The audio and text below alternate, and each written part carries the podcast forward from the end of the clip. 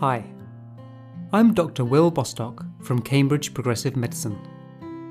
This podcast aims to assist you in taking control of your own health, well-being, and happiness using a combination of Western medicine, psychotherapy, thought work, and lifestyle.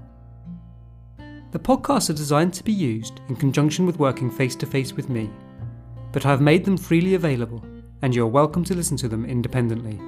And if you do, I hope you find them helpful.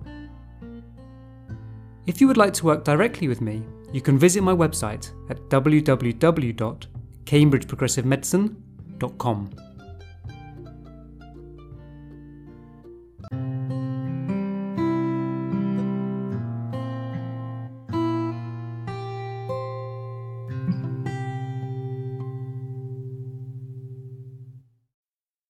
Throughout this series, I've repeatedly stressed that the work we are doing together is simple, but it's hard.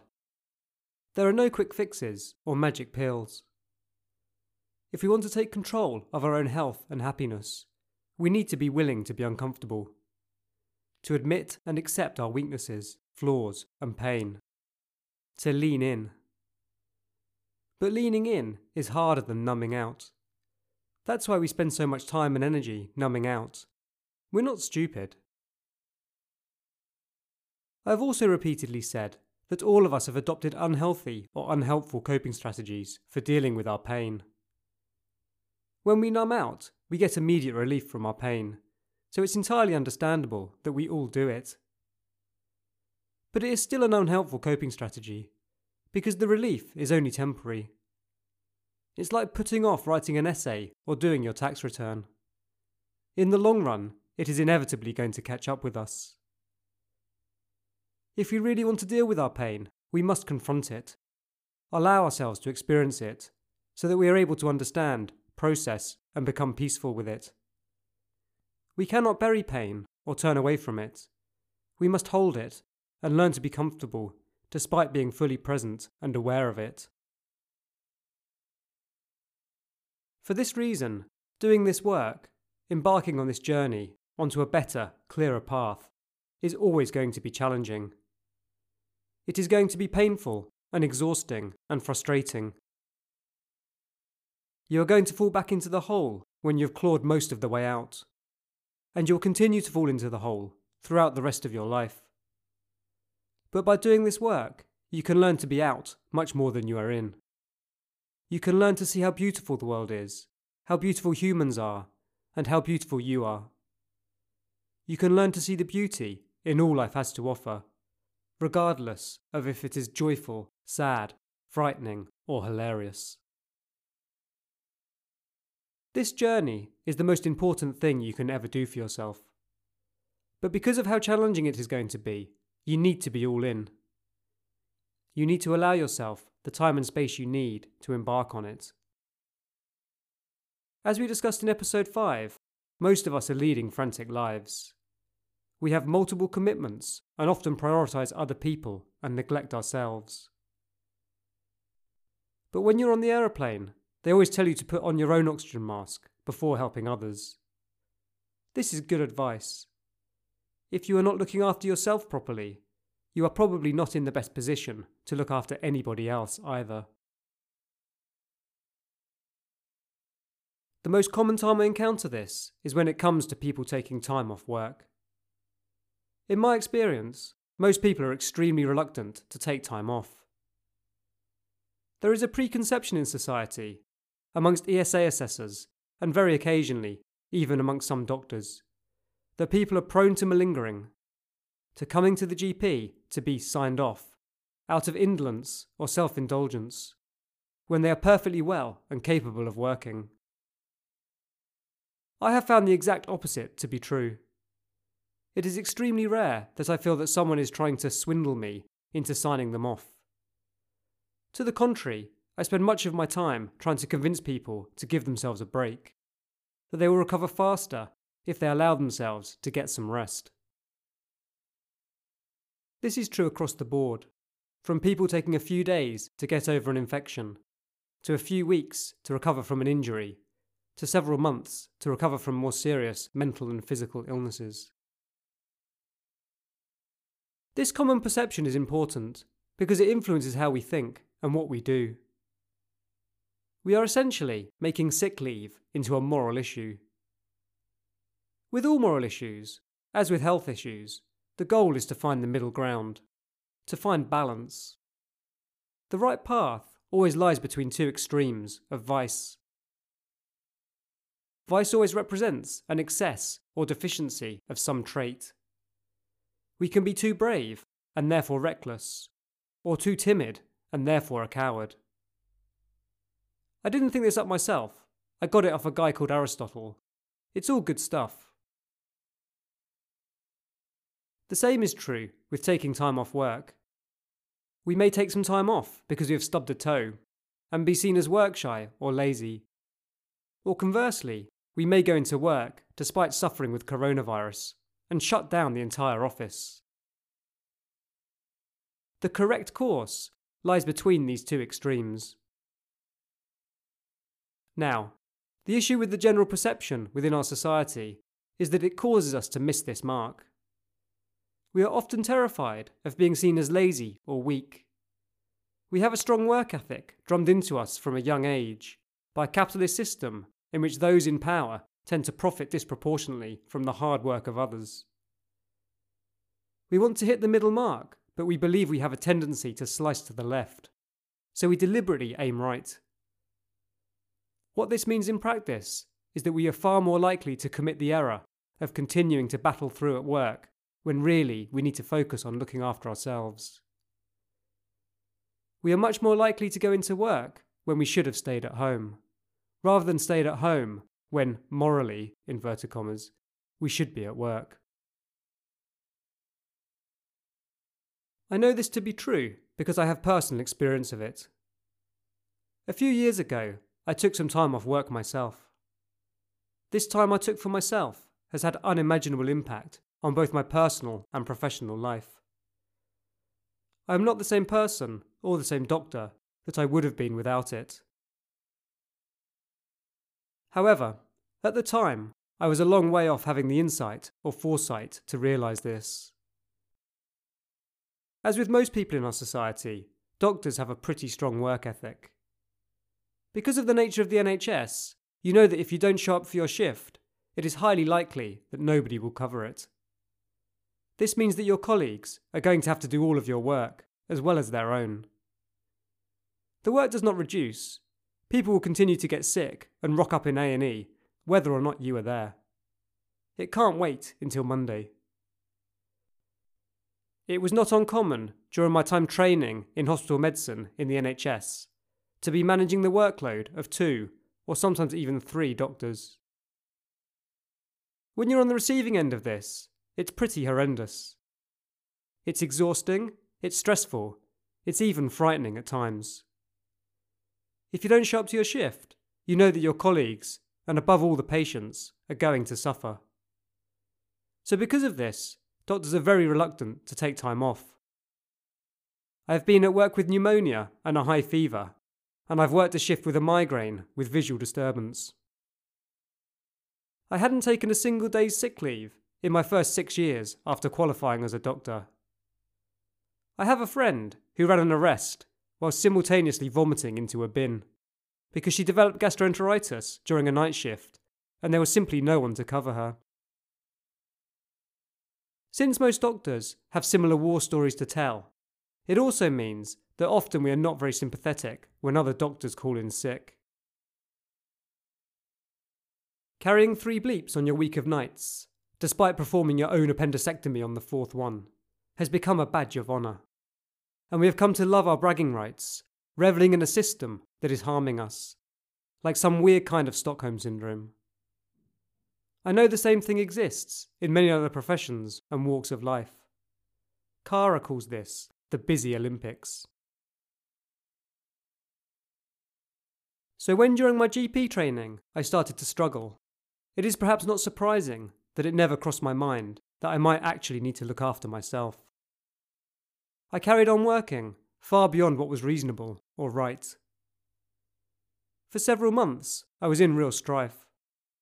I had to pull the car over on the drive to work to vomit. I was consulting, seeing a patient, having a cry for a few minutes, and then calling in the next. In actual fact, I didn't stop going to work until I was told by somebody else that I shouldn't go.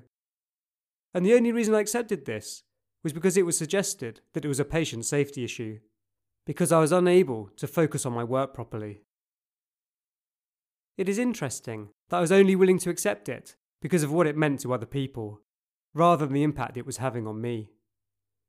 So strong was my belief that my duty was to others rather than to myself. It is even in the GMC duties of a doctor all medics sign up to. Make your patient your first concern.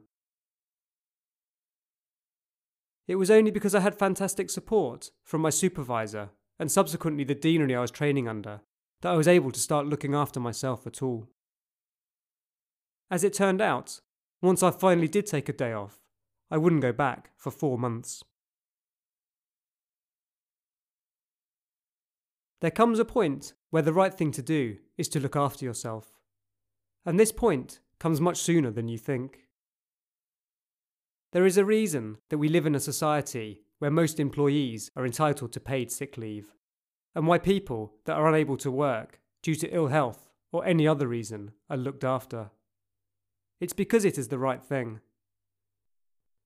So if you're unfortunate enough to find yourself in a situation where you need to take some time to look after yourself, you should take it, without hesitation. Actually, I'm going to rephrase that.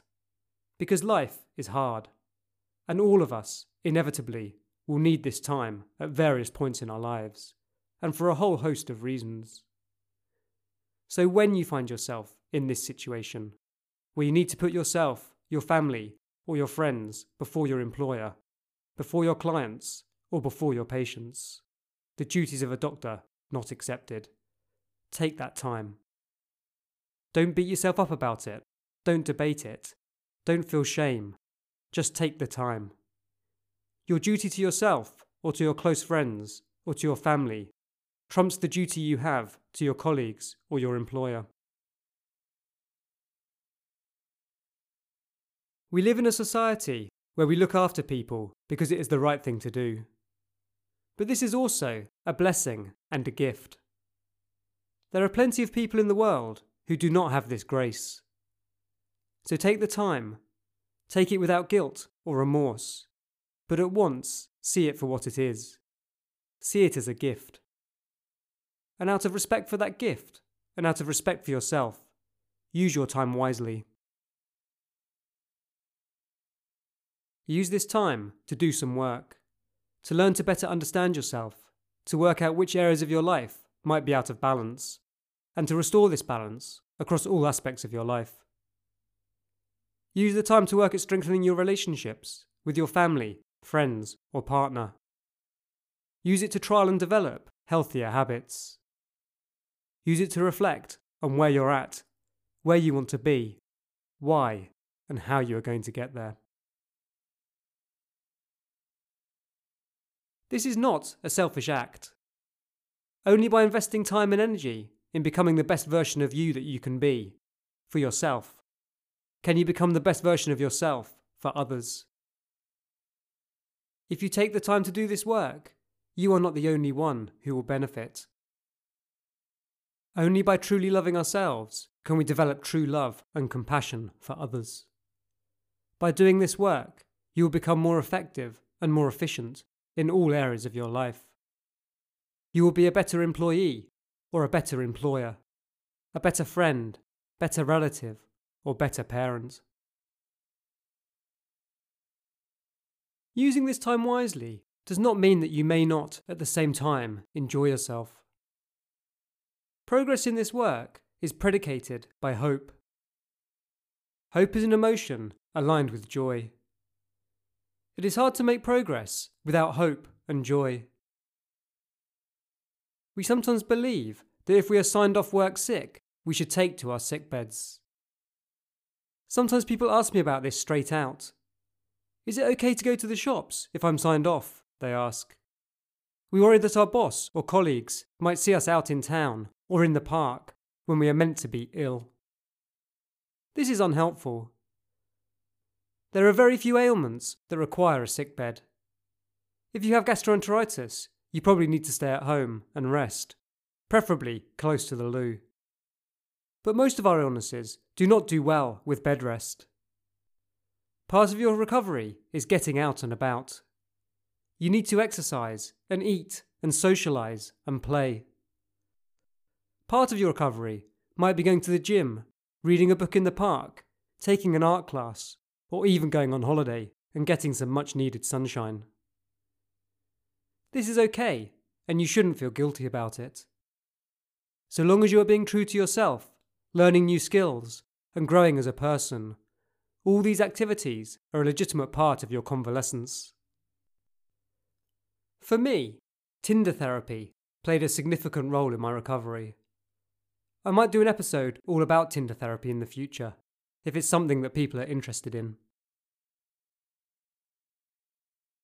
In order to restore some balance here, I should point out that whilst these things may have a role to play, they are not enough in themselves.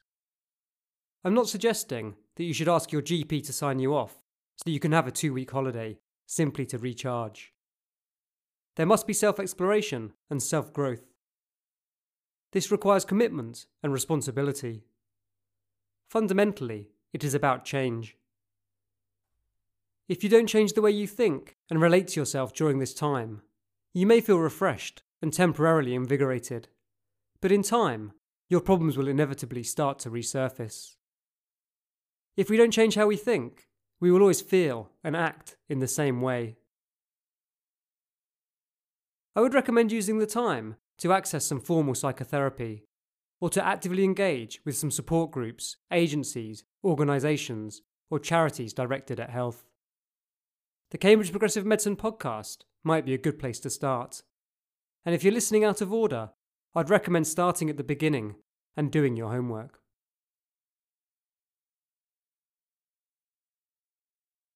The final thing I'd like to say about taking time off work is don't shortchange yourself. If you've finally accepted that things are not really okay, that you need to take charge, take responsibility, and do something about it, Make sure you cut yourself enough slack to actually follow through. If you have been suffering with insecurity, low mood, insomnia, anxiety, or physical symptoms for many months or years, it is probably going to take more than a week to get better. In truth, all of us will need to continuously work at it throughout the rest of our lives. Now, I'm not saying that, like me, you need to take off four months. I'm not necessarily saying you need to take any time off at all. We are all different and will have different needs. For some people, their work may assist them in their journey. It may give a sense of achievement or purpose. It might provide a break from other struggles or valuable support from colleagues. There is evidence that for many health problems, such as low back pain, an early return to work can promote recovery and overall well-being. For others, financial considerations may make it unviable to have a prolonged period of absence. I'm not saying that you must be off work if you want to get better, but I am saying that when making this decision, you should make yourself the priority and take the time that is right for you. This may be considerably less than four months, or it may even be more. You don't need to decide this at the beginning. You might want to take a week or two and then reassess and see where things are at. Also, being completely off work is not the only option. You may want to consider altered hours, amended duties, or a phased return. These are all things that can be suggested by your GP using the Med3 form or doctor's fit note. Although I should point out that employers are not legally required to follow these recommendations. Your occupational health department can help you to discuss these issues, and I would certainly recommend discussing this directly with your employer. There is also an excellent service called Fit for Work, which offers free, expert, and impartial advice for anyone looking for help with issues around health and work. In addition to this, the Richmond Fellowship is a charity that offers employment services, both for people who are currently employed as well as for those looking to find employment following a prolonged period of illness. For people who are self employed, or for advice about the benefit system, Citizens Advice would be the first port of call. These are all excellent resources, and as always, I will post the links.